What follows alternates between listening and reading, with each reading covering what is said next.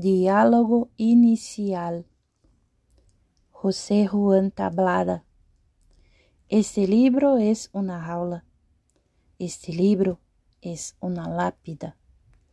Este libro es una lámpara.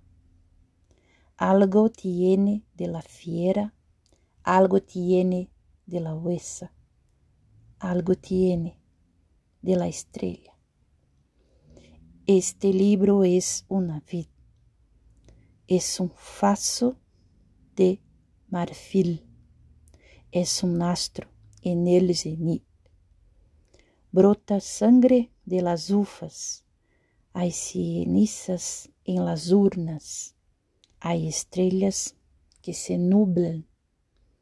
Aquí una lámpara irradia, en esta jaula hay una águila.